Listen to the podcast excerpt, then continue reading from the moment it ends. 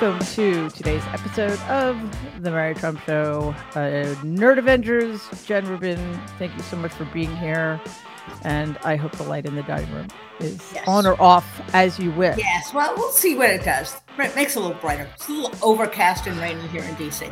Yeah, we had a bit of a snow squall here up on the Oh. Cape. It was quite nice. Um, but anyway, uh, it's sort of reflective of my mood, to be honest. Um, like right now, I don't really care how many days there are left until the 2024 presidential election.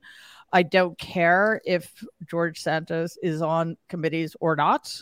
I mean, it's better that he not be, but he's still in Congress. Um, you know, I we it almost feels like anytime there's a, an egregious act of police brutality. We have the same conversation. It's almost like oh wow um i guess we need to have this conversation now. Maybe this time it'll be bad enough. Um and it just reminds me that i i'm pretty sure things have been this bad or worse uh since the civil war ended. I mean, it's it just it's aligns the entirety of our post Civil War history to say things haven't been bad enough to get us to pay attention. Um, am I overstating the case, or you know, uh, are my are our collective frustrations about this uh, justified because it seems un- unsustainable and untenable? Well, I think during the height of Jim Crow, when you actually had lynchings in the South, things were markedly worse. Um, but I do think that we have really stalled out.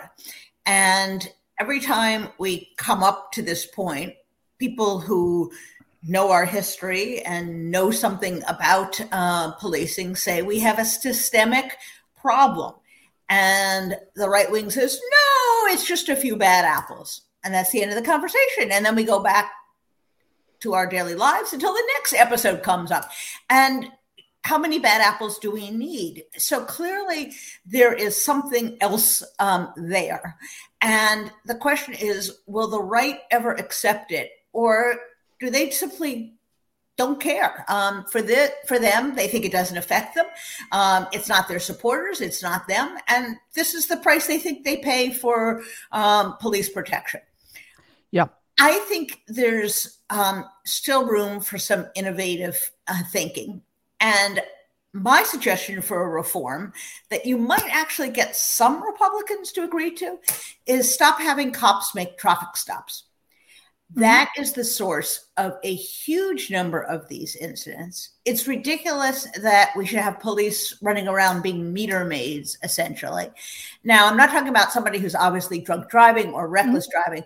I'm talking about the quintessential stop where they stop someone for a broken headlight or a tag or what have you. And the cities that have stopped doing this have, I think, reduced the incidents. And not only do blacks get stopped more often, they get um, they turn into um, hi Tao. Um, they result in violence against uh, blacks more often. And you know what the fascinating statistic is? That at night there's not that imbalance because the cops can't see who's driving. That you really see during the day the stark contrast um, in how we deal with it. And there's no reason why we have to have cops making inconsequential traffic stops. Um, we don't have to agree on whether this is systemic violence against blacks or not. This is a bad use of police um, resources, and it results in a lot of bad incidents. So stop doing it, and then we can argue about other things later. So Mhm. that would be one reform that I would like to see, if not nationalize, at least spread, and see what happens. Let's do it. Let's do an experiment.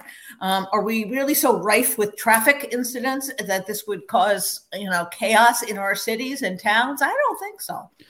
No, we're not. And uh, there are changes like that, practical changes uh, in domestic violence or mental health uh, crises. What are cops doing there? I mean, maybe uh, I'm not saying there's no role necessarily, especially I Norm. Uh, if if there's violence involved, but there should be a social worker, there should be uh, some other kind of mental health professionals there, and um, you know, Norm, what what we see now, uh, I it is a systemic issue, uh, but as as Jen Rubin just said, let's start with the obvious. You know, no traffic, no traffic stops that you know don't have cops doing mundane traffic stops.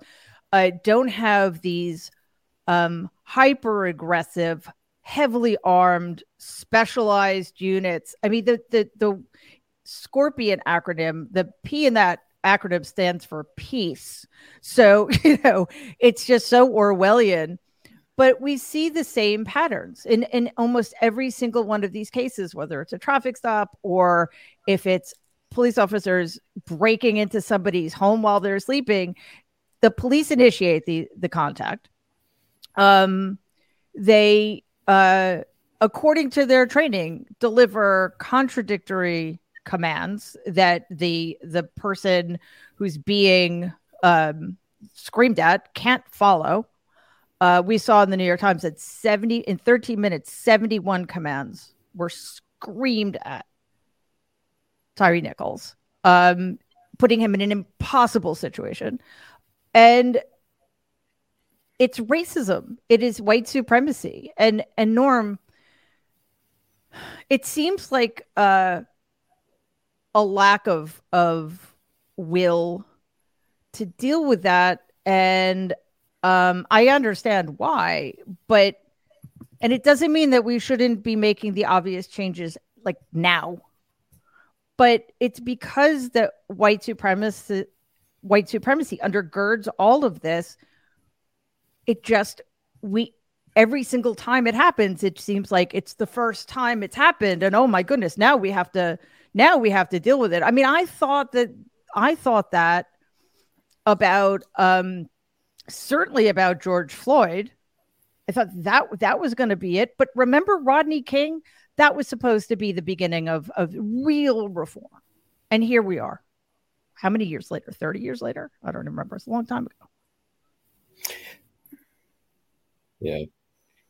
So, Mary, this is a subject on which I actually have some knowledge, yep. um, uh, not because I particularly wanted to, um, but you know, in the aftermath of my son Matthew's death, um, I became acquainted with and then quite close to a remarkable judge in Miami Dade County, Florida, named Steve Leifman, who's completely transformed the way the criminal justice system there deals with people with serious mental illness and reform the police in ways that extend beyond the encounters with people with mental illness.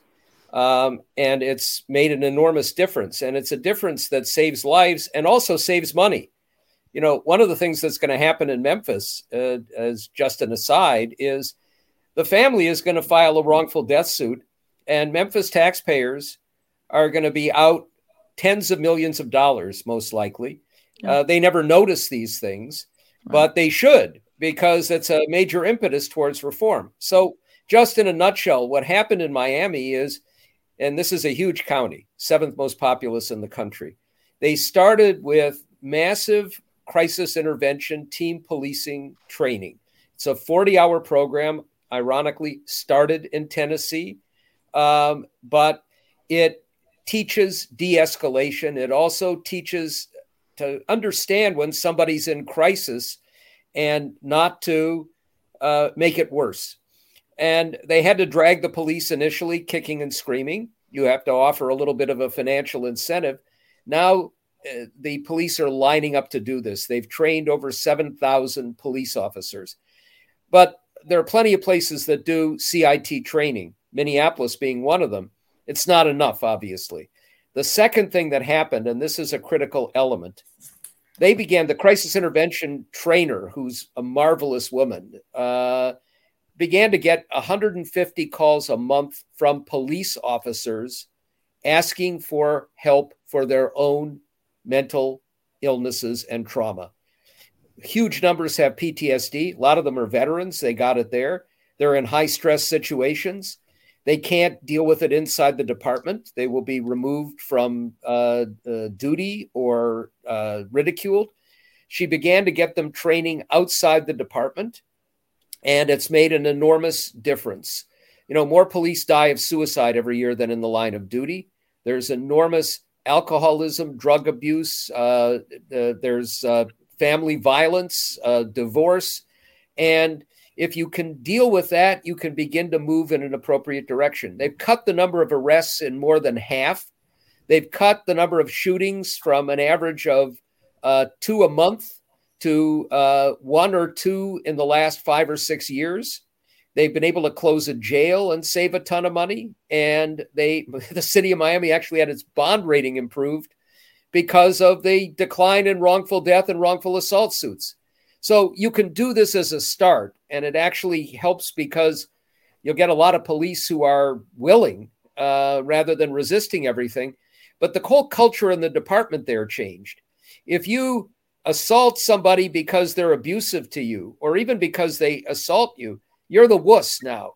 If you de escalate and get out of it without anybody being hurt, you're the good one. So that's a start. But yeah. let's face it, there's a much deeper set of pathologies in policing in the country. There's the way we recruit people into police forces that does not screen out white supremacists or violent personalities. We know what the training is like. And in the training, we've got these people who make a ton of money going around the country training new co- recruits that if there's any doubt, you shoot to kill. And now we see a couple of police forces where the chiefs are saying, no, if there's if you're confronting somebody with a gun, shoot them in the legs. And it's made an enormous difference. Police unions reject that and yeah. they have become an enormous problem. I'll tell you in Florida, watching sheriffs and some police line up behind the Florida legislators who are trying to move to no permit required concealed carry for everybody when this is of danger to the police more than anybody to law enforcement tells you where the unions are. And obviously, yeah. mandatory arbitration, where the arbitrator is chosen, has to be approved by both the police chief and the uh, union. The arbitrators know if they rule against any cop, they lose their livelihoods. So nobody ever gets punished. And of course, qualified immunity. Mm-hmm. All of mm-hmm. those things have to be dealt with. But frankly, police unions shouldn't exist in the first place. Right. I agree completely. Yeah, and I just want to go back to Jen Rubin for a second, Jen, because we were talking about traffic stops. There's no de-escalating, like nothing had happened. I don't. I mean, I I I don't think there's evidence that uh, Mr. Nichols did anything um, to to require him to be not only treated the way he was treated, but pulled over at all. Uh, so there, part of its mentality, right? It's it's you put in the position a bunch of police officers who who are told in subtle and not so subtle ways that their mandate is to be aggressive uh, that that the people in the community are not are not the people they're there to protect and serve but they're the people that they're there to protect other people from. So so something that should, they, these officers shouldn't have even been involved in ends up the way this it's almost inevitable.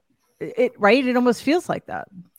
And i think the other thing that happens in these cases is the defenders of um, police abuse frankly go looking for any small mistake that the victim made oh he didn't raise his hands fast enough or he ran or he did a whole myriad of things that does not justify the shooting. And I think we have to no. get away from this um, reconstruction as if the cops were provoked in some manner.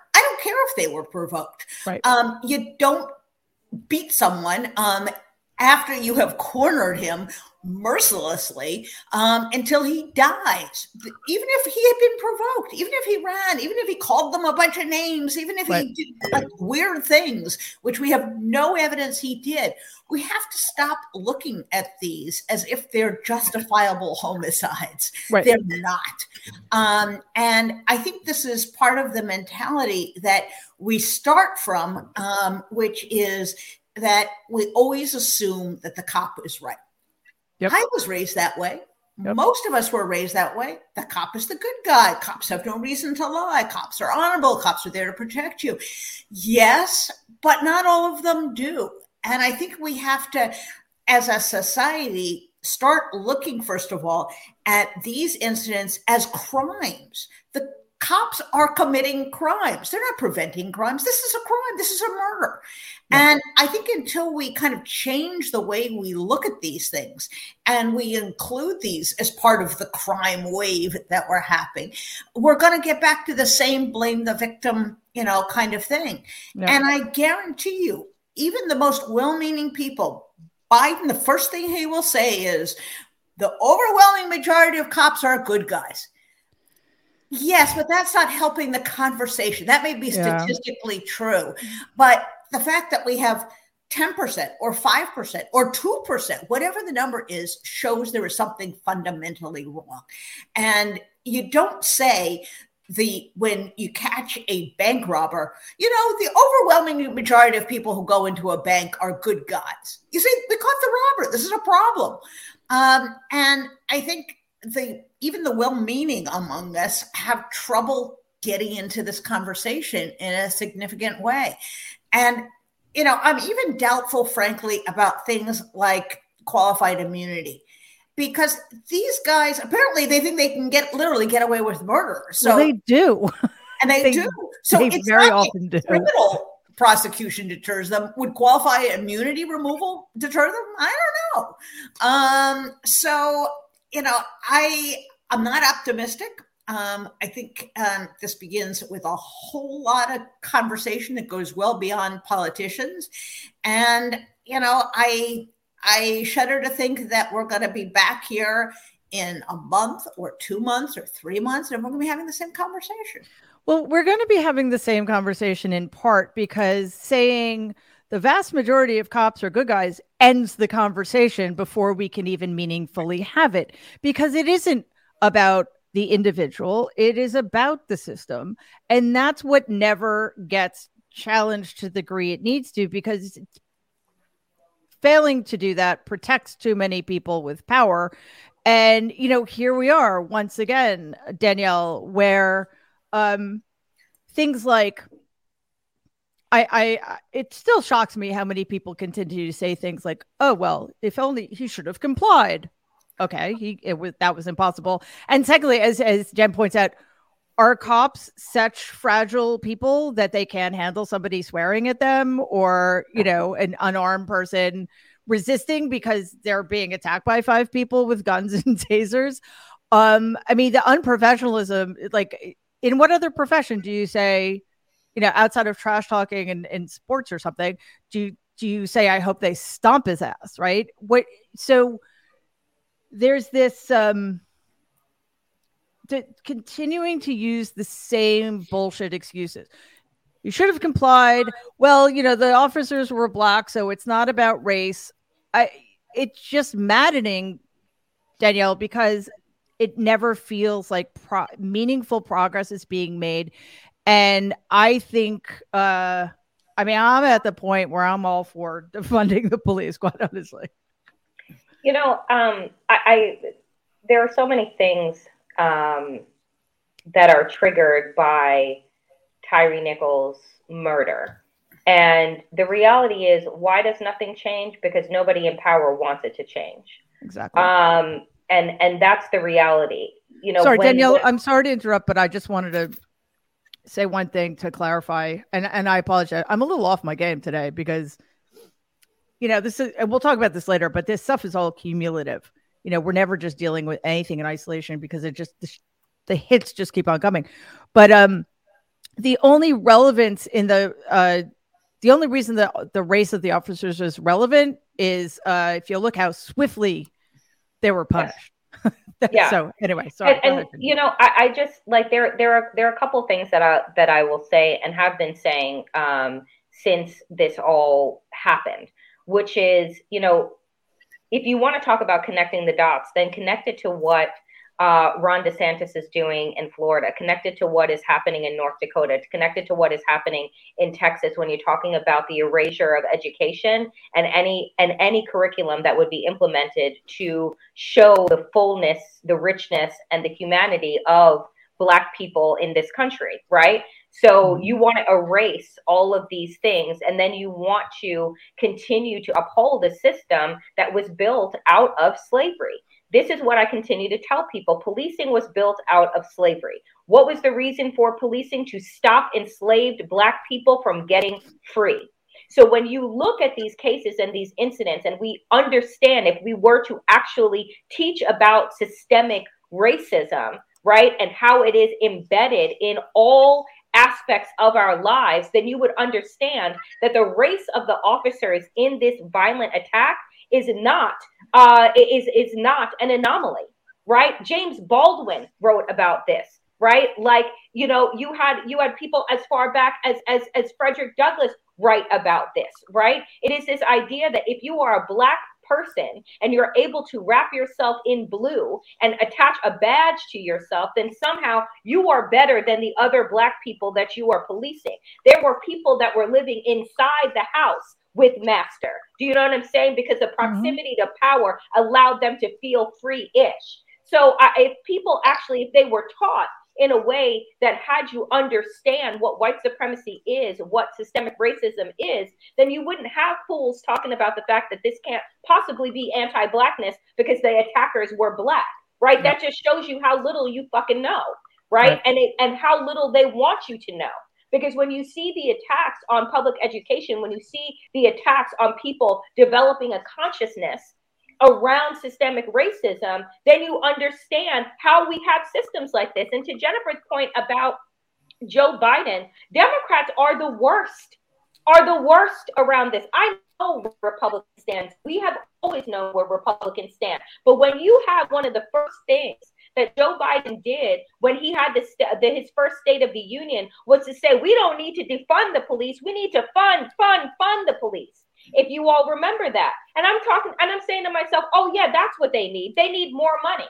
And what I yeah. said this weekend on MSNBC is that you can't train out anti Blackness. That's not how it works, right? You do have to look at this as crimes that are happening because, it, as Rashad Robinson from Color of Change said yesterday on Joy Reid's show, that if doctors and nurses had the same statistics in terms of killings that police officers have, we wouldn't even be having this conversation because right. then nobody would be going into anybody's hospital. Right. You know what I'm saying? Because it would be crazy, right? You they can just kill with impunity, like oops, you know, the scalpel just ended up in his heart or his brain, you know, and that be okay and that be accepted. And that's what we are asking of society to do is just accept that these killings are just par and par for the course of being a cop. No, it's part and par for the course of being a bad fucking cop, right? And and yet and the system sort of makes it if if not inevitable more likely right? I mean Jen Taub uh we as danielle said you can't train out black you can't anti-blackness. You can't train out anti-blackness if the people designing the training if the people keeping the system in place are whites are, are are aligned with the goals of white supremacy. And that's what we have here. We have a, a just a system that is is has been corrupted from the ground up from its inception. And the conversation always happens around the edges of that. Uh you know fund more. Why? More weapons. What? No. You know so in other words doubling down um on all of the uh I don't want to say superficial, but all of the sort of practical problems with as a way to change the subject away from why uh, we keep having to why we keep ending up here or staying here, I should say. if anyone was tr- truly serious about solving this problem, we would immediately have federal legislation that um, forbid any traffic stops on federal highways or any highways that get federal funding, which is all of them, and no traffic stops by armed police officers. Um, two things about that. One, obviously, technology is a capable solution. You there should be a mechanism for giving tickets that you know the way you can the way we don't even have um, toll booths anymore for paying tolls. But th- we've known about this for a long time. I mean the new york times in 2021 so two years ago put up a study saying that they looked at five years and that there were 400 unarmed motorists who were were killed during a uh, police encounter with the police that that they were not um, it was an um, they weren't being pursued for a violent crime it was just a stop. That's two that one is too many. There is no need to have these at all.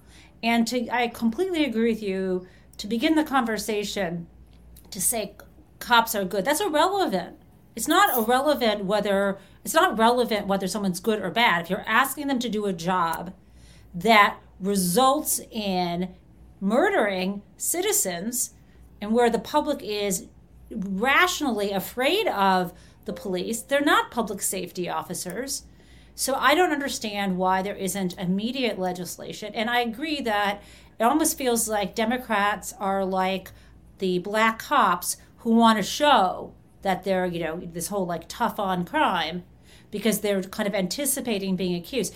I just, you know, I'm I grew up in a mostly white community. My life is much more integrated now, but I don't remember the police kind of showing up anywhere um, and just to check in, you know, check in on me. And my when my car was pulled over, if I was ever speeding, no one did a search for me. I often got away with a smile and no and no ticket, and we know why that is. And this idea, and there were, you know, in my high school parties, there were drugs and alcohol. And if the police came, they told us to turn down the music. And if we didn't turn on the music, they said the party's over. No one ever got arrested. Are you fucking kidding me? In this in the white suburbs of Detroit? Right. That's not going to happen. There was always a disparity and we all knew it and we thanked our lucky stars that we weren't being policed. And I think we just need to own up to this and I the, the reason why and one last thing, sorry, the reason why police are pulling people over on interstate highways is to find drugs. The reason why they're pulling them over elsewhere is to give tickets to raise money for their counties. You know, mm-hmm. we, have seen this incentives, st- incentive structures, as well as systemic racism means that this is going to continue, and the only way to end it is to change the laws. Yeah, and just to your point, really quickly about Democrats, uh, it it reminds me of how uh, every single head of the FBI has been a Republican. How Democrat attorneys general bend over backwards to appoint a special counsel, uh, Republican appointed attorneys. It, it's just this this concession that you know Democrats can't really do the Democrats aren't tough enough uh, so they either um, delegate, giving the impression that the other side is better uh, at certain things, or um, they overcompensate. And Danielle, sorry, I'm just seeing this. Uh, Sebastian was blocking the chat. Uh, you wanted to add something? I wanted to say real quick to the points that Jen was making as like a high schooler and you know a young person growing up in a majority white area is you know I similarly and I the people who listen to me know that I grew up in a 96% white area. I never uh, saw any type of interaction with the police in any type of way at any parties at any place you know where I was around. It wasn't until you know, later, just, you know, literally a few years ago when I moved back from Washington, D.C. to New York and was living in two different parts of, have lived now in two different parts of Brooklyn.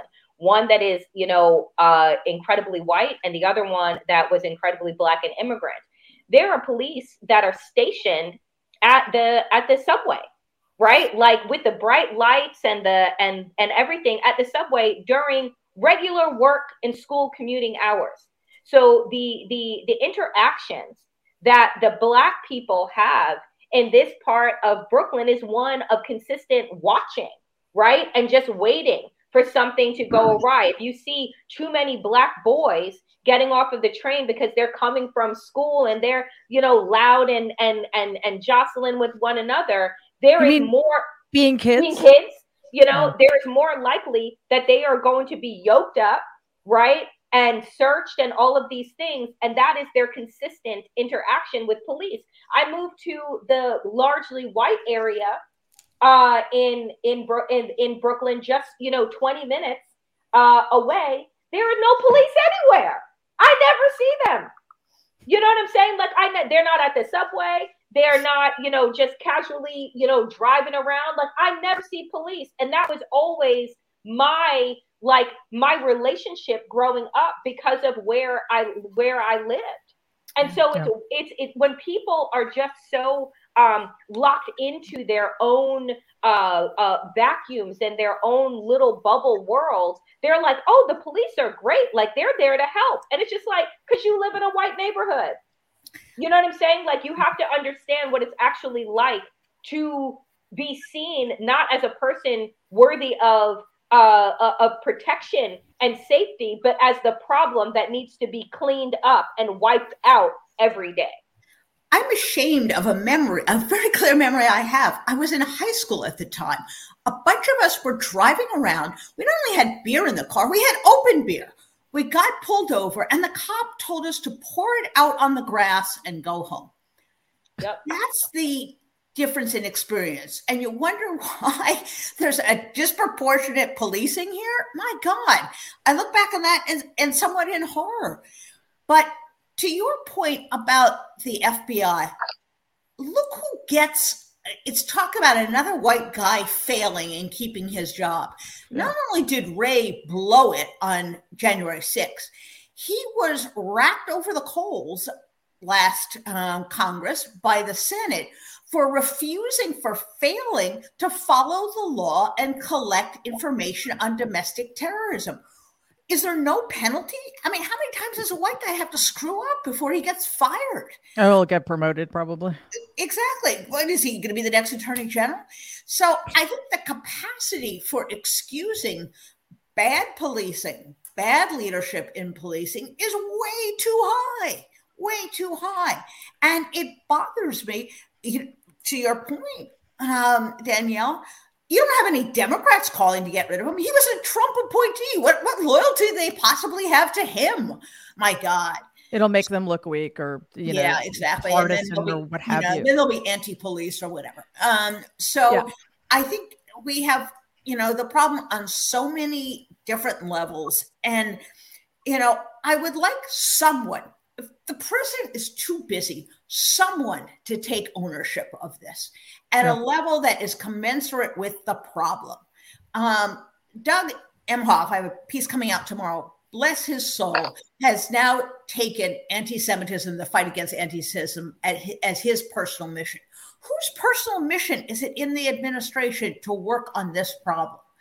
And don't tell me it's the vice president because she's African American. That's a ridiculous argument. Give me somebody whose sole job it is to work on this systemic, horrible problem. And then I'll take them seriously that they really care about this. I don't see whose mandate this is. It certainly isn't, you know, Merrick Garland. It sure isn't the FBI.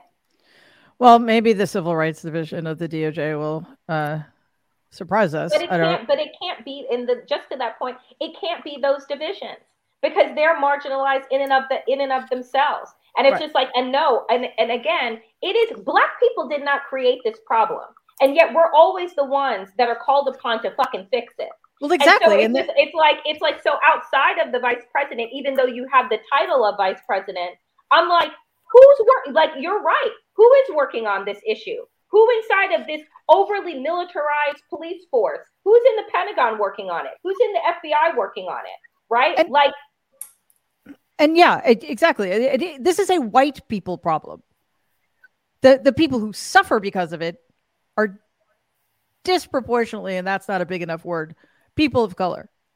But this is a problem started by and perpetuated by white people who they continue to benefit from it and don't understand the ways in which it is terrible for everybody.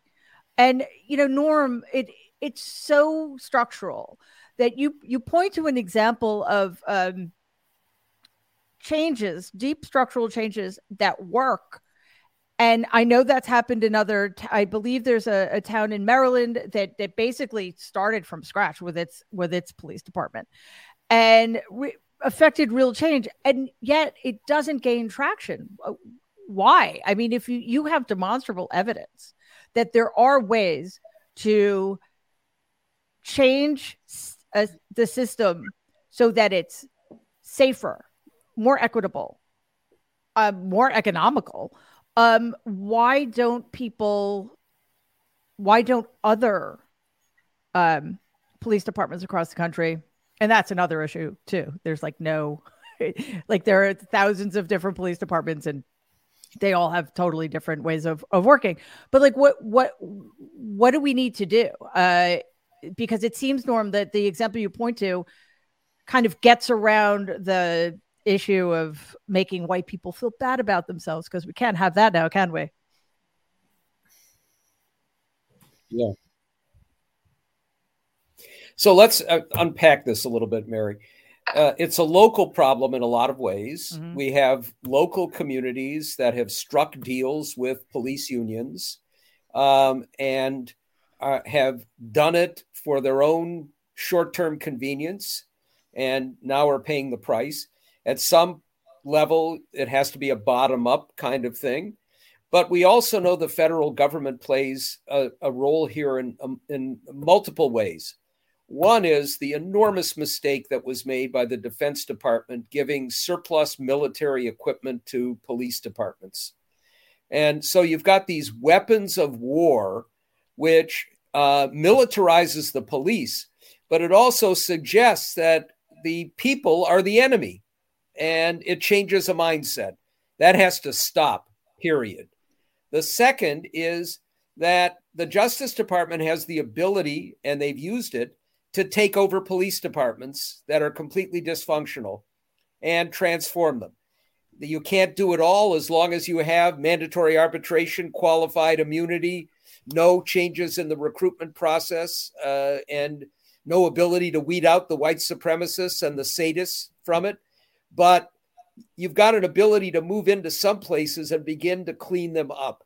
And the third thing is the federal government has a ton of money through the Justice Department that goes to police departments.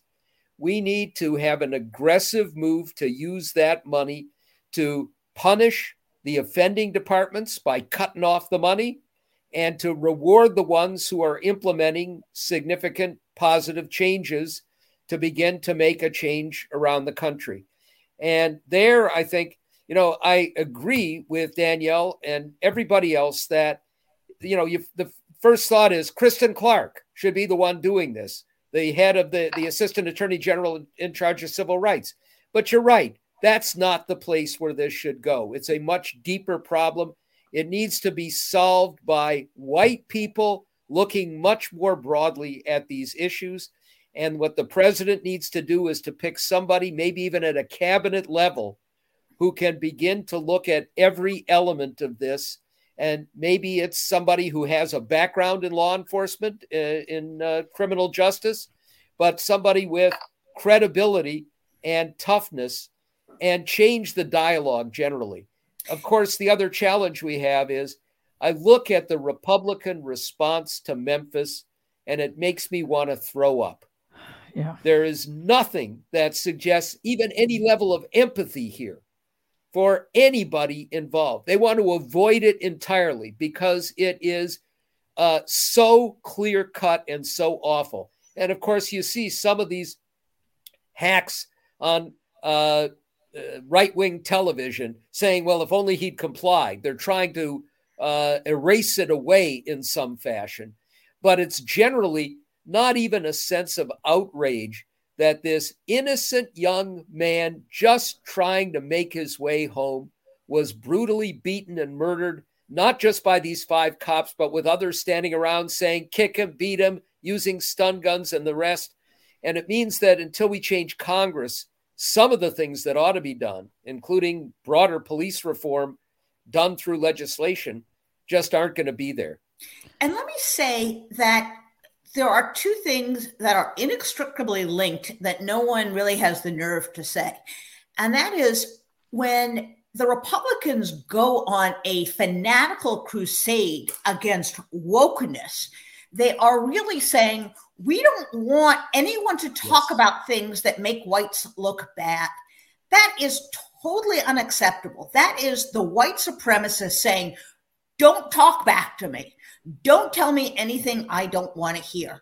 You cannot say that the AP course on African American history has no educational value. You cannot say Disney should be punished for being too woke and not expect the message to go out that anyone concerned about social justice, about racial justice, is a buffoon, is super sensitive, is silly, is ridiculous, is a hater of America. That conversation is so offensive and it is directly linked to this problem.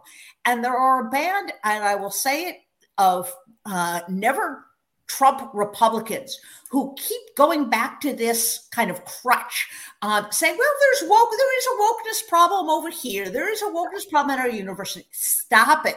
Stop it. That is a made up issue, and it is a tool of white supremacist uh, supremacy and other people who want to tell people who are calling the whistle on social inequality, on racial crimes, telling them to shut up. And we should have a zero tolerance. The next time we hear woke from one of these people, wouldn't it be nice if we said, if we had a group of Democrats stand up and say, no, this is not woke. You're trying to shut down genuine people pointing to a systemic problem, and hence you are part of the problem. And we just don't have anyone willing to do that because they're so nervous about being called, you know, woke, or they're so nervous about being called, you know, anti-American that they kind of run for the corners. And that's got to stop. Yeah, if you're a white person using the word woke in that way, you you reveal yourself to be uh, to being a not serious person. Like I'm just going to stop listening to you and I I you know to the point of empathy, I've said for the last seven years, it's a very difficult time to be a person with empathy. It's an even harder time to be a person with empathy surrounded by so many people who don't seem to have any. Danielle, I grew up in Jamaica, Queens. So uh, I I saw the uh, disparities my whole childhood. Uh, they're so obvious and they become a self fulfilling prophecy to this degree because the message sinks in, right?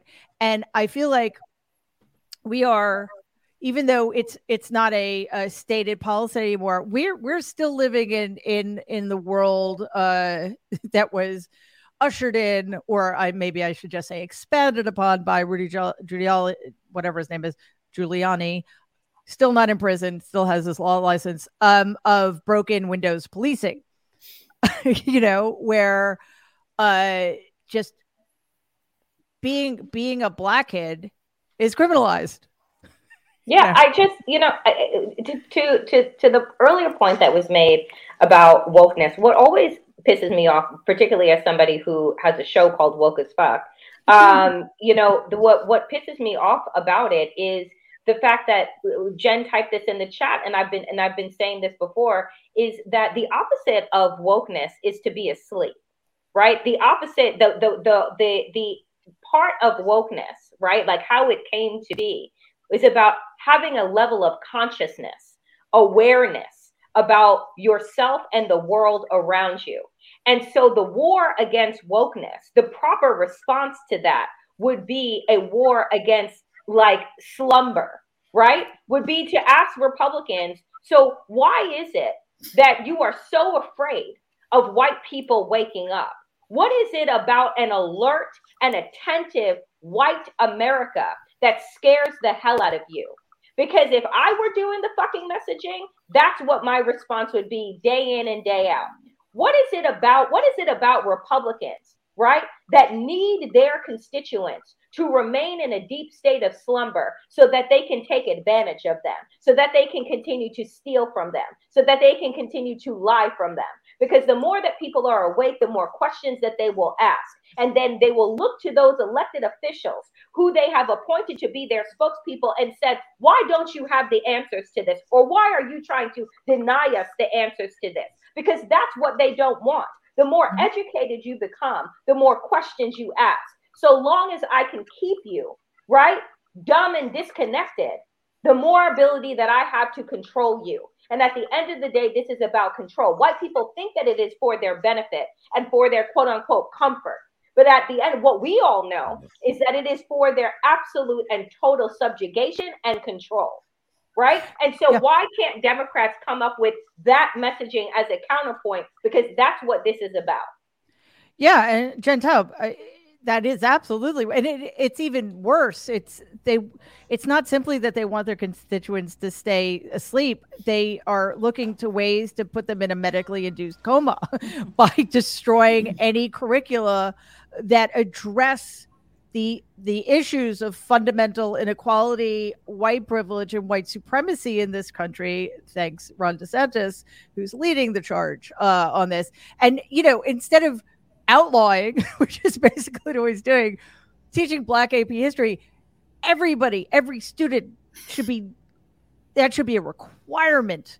If you want to be a citizen in this country before when you're still a child before you graduate from high school did and because and i guess it bothers me but because it's not it is yes it's black history but it's american history you know american history is inseparable from black history. And just even and i understand why why uh, it's emphasized that way but it allows horrible people like ron desantis to pretend that it's this extra thing that's not serious. You know it's not serious knowledge. It's it's not it's not real learning. I mean so uh i'm sorry i just kind of rambled because this this issue is on the one hand so complicated and it's so fucking simple right white people just need to start looking in the mirror and face the problem head on because otherwise we're going to have to keep having this conversation every few months you know, yeah. What is it? Is that sorry? Go ahead. So that was Gentile, but uh, go go ahead. Jen. You um, guys can arm wrestle or whatever to decide who goes next. You know, and to me, the conversation's an an interesting one, and it's a shame that someone like um, Ron DeSantis, who benefited from an educational system, and we've talked about this before, in which he was undoubtedly offered an enriching complicated, nuanced curriculum, has decided what's good for him is not good for everybody else. He wants to dumb it down, make it boring, I, you know, create conflict, divide us. Um, and you know, it's just you think about even even the idea of what is history is an interesting conversation to have. We have over 300 million people um, in the United States. And obviously, everybody's lives is a piece of history. We always make decisions about what institutions, what conflicts, which people, which pieces of literature, what moments in the culture constitute what it is that is our history.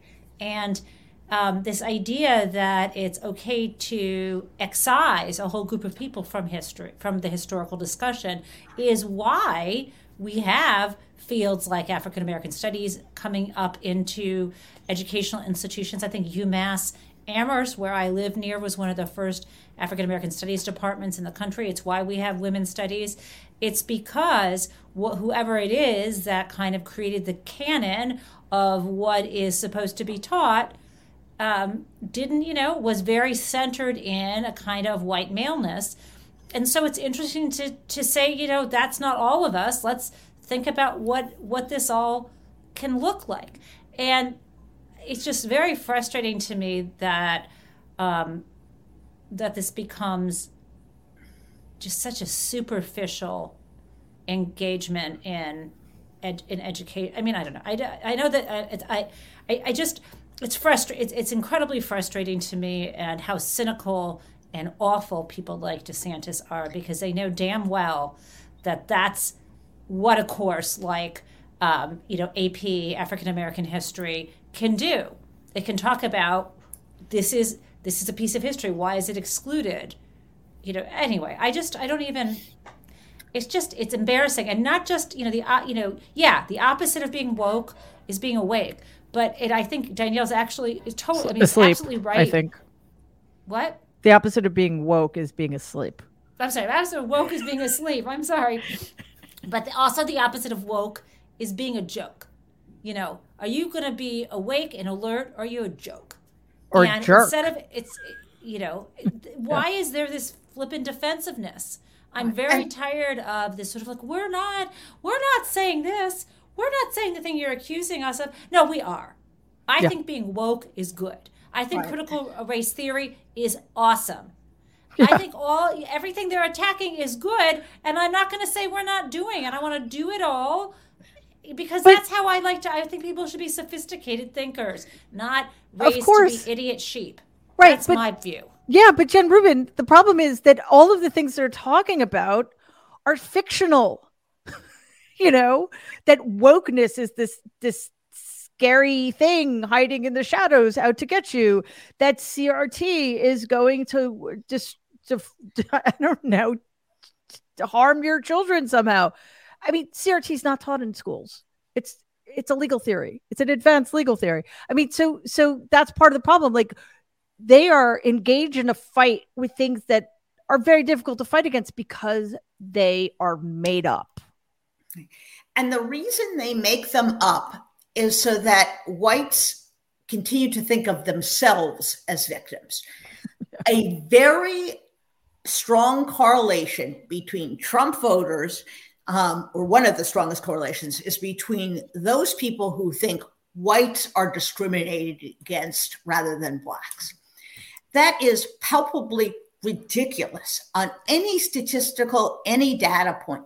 But that's the mentality that whenever there is any slight correction, whenever, whether it's uh, admissions to colleges, whether it is introduction of African American history, whatever minor little correction to the overwhelming regime of white supremacy and of white um, nationalism that that makes them victims is the lie that they have been surviving on for forever. And yeah. nothing ever changes. You go back to the poor whites of the south who now make up a very large part of the constituents. They've gotten a little bit more affluent but they're still whites of the south. And what did politicians tell these people for generations about the crappy schools, the crappy governance they were getting? It's okay because we're protecting you against the blacks and you're better off than the blacks. That this is a way of both justifying repression and consoling whites that we're going to we're going to maintain your status so that at least you're better than those people and what's more you don't have African Americans any claim to the moral high ground because we're the victims. Look at all these terrible things that are happening to us. You're bringing up subjects our kids get embarrassed about. What a crime against humanity. So yeah. it is this complete twisted mindset where these people get to play victim while the real victims are the people being disproportionately murdered by police when the victims are the women who have uh, disproportionate maternal mortality rates when the evidence is all around us and yet they take refuge by creating this mythology that the whites are victims and that was yep. what the South did. That's yep. what's going on today. Yep. Um, and, you know, unfortunately, the public discussion never reaches any level of substance. The only conversation is can DeSantis beat Trump? What are his chances? You know, is he a better Trump? You know, all of these kind of mindless horse race, you know, kind of po- political questions, rather than an examination of what he's saying, what it means, why he's making this appeal and what he gets out of it. And, uh, you know, the, the conversation and the coverage of him and this phenomenon has been unbelievably bad in part, in large part, because there's no diversity in newsrooms. Yep. There's no one with a deep understanding or interest in this. Or if they are, they're shunted off to the side and they're given, you know, a column every, you know, or a story every few months uh, about the latest police shooting. And yeah. I think the problem is also in journalism. Absolutely. It, it's everywhere. And, and, you know, you say, the, uh, you're talking about the horse race, Jen, and I. This is a slightly separate topic, but in some ways it's related it ignores the fact that uh, Donald Trump has has committed crimes against this country for which he is completely uh, un he's unhindered by because nobody's doing anything about it or nobody's done anything about it yet. So so it just changes the subject entirely. And you know what you're saying about white victimhood it just um, reminds us that it's very difficult to convince people of something if they don't care that they do better than they only care that other people do worse. It's it, you know it's a psychologically it's it's a bit of a nightmare. So norm we need this needs to be a national conversation at the highest levels of government. We need very publicly very loudly very insistently and very consistently to be tackling reparations affirmative action and and the fact that I'm I I'm sorry to disagree with Vice President Harris and, President Biden. America is a racist country built on white supremacy, and the the longer we fail to acknowledge that and do something about it, the less likely it is that it's ever going to change. I've been thinking about this. One of the things that's just been that's keeping me up at night lately is the fact that our best opportunity to make structural changes and institutional changes was during Reformation. and we couldn't do it then and it just it seems far farther and farther away. Norm sorry. Let me wasn't make really two a question. points here mary. Uh, one is there's this reminds me a lot of yeah one this reminds me a lot of the uh, period of reconstruction and what followed from it an active effort to rewrite history and erase a large part of history. And remember, all those statues of uh, Confederate leaders were actually put up in the 1890s or even the 1920s to try and uh, erase the reality of what the Civil War was all about and what happened afterwards. The second point is that uh, this is a war on public education we're seeing in red states all across the country, they're trying to undermine and destroy public education. Now we have these massive voucher bills um, that are pouring huge sums of money, Iowa being an example. Uh, and the idea here is you're going to create private schools that are indoctrination uh, mills, basically to try and write out of American history all of the things we've been talking about. And that will end up creating a different lens for young people going forward that will just reinforce the idea that police violence is just fine if it's happening against people we don't care about or don't like. So this is a wide attack. And the term woke, which they know nothing about any more than they know anything about CRT, is designed to mobilize people and get them viewing this as this is the enemy. And we've seen this before, but it's taking place in a wider frame and it has entirely consumed one of our two political parties. Yeah. And uh, it, it definitely feels uh, in whether it's this issue, which I think is the most important one, um, not that the others aren't extraordinarily important as well, including um, abortion rights and gun violence. Um, we, you know, the the longer this goes on, the less it gets faced. Uh, the more white people exercise their privilege and cross the line uh, from doing so unconsciously to doing so because we feel entitled to the privilege right i mean that's been the that's been the arc and it's so easy for white people to get used to the luxury of forgetting and the luxury of never having to know about this stuff right so danielle that's that's a bit of a challenge isn't it? Yeah, you know, and I, I have said this. Uh, I said it the other day. I'm like, w- white Americans are both the problem and the answer. Yeah.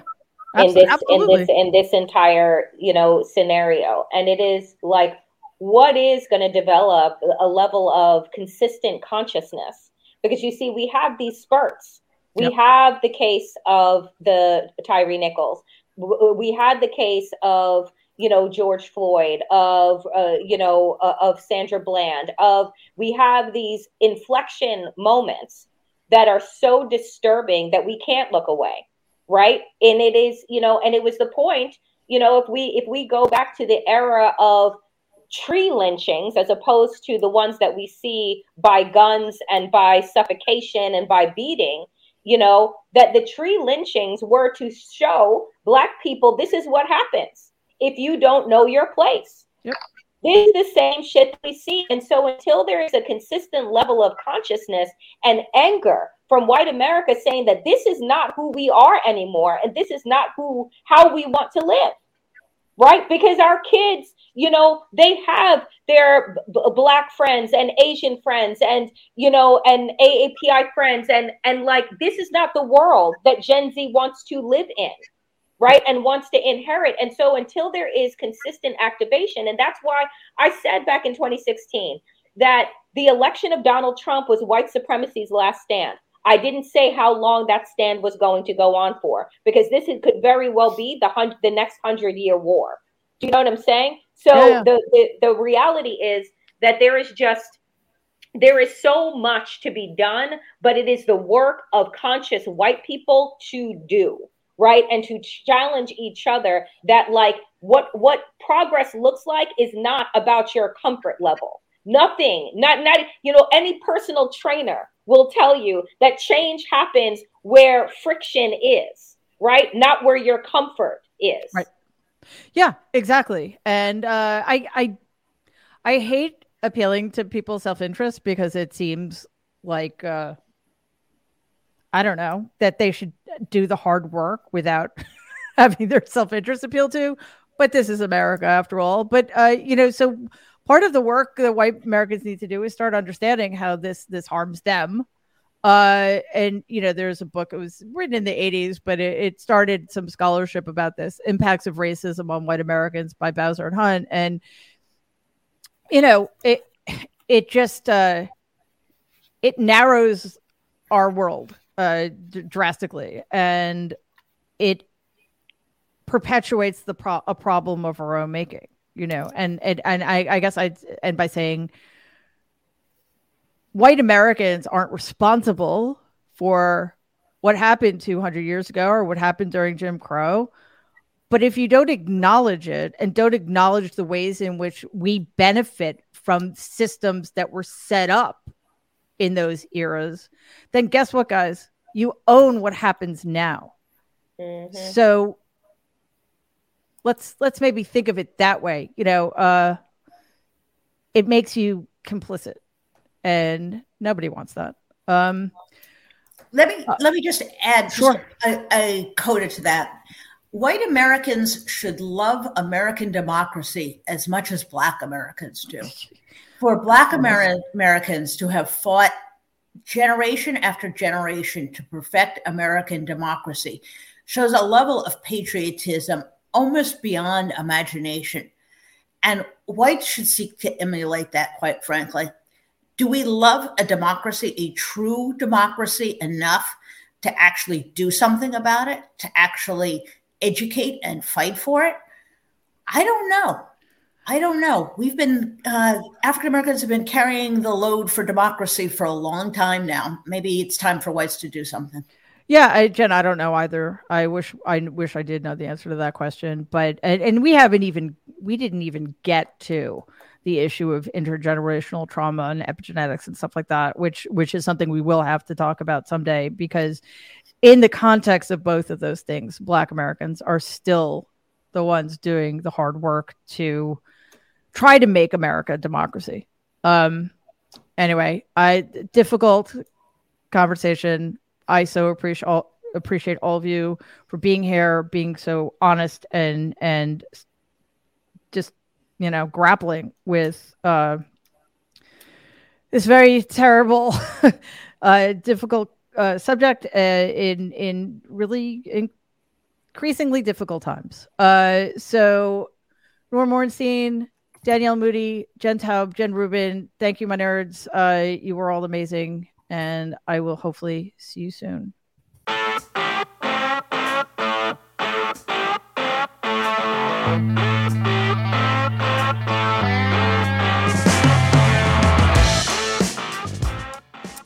Thank you so much to Norm Ornstein, Jen Taub, Jen Rubin, Danielle Moodie for joining me today.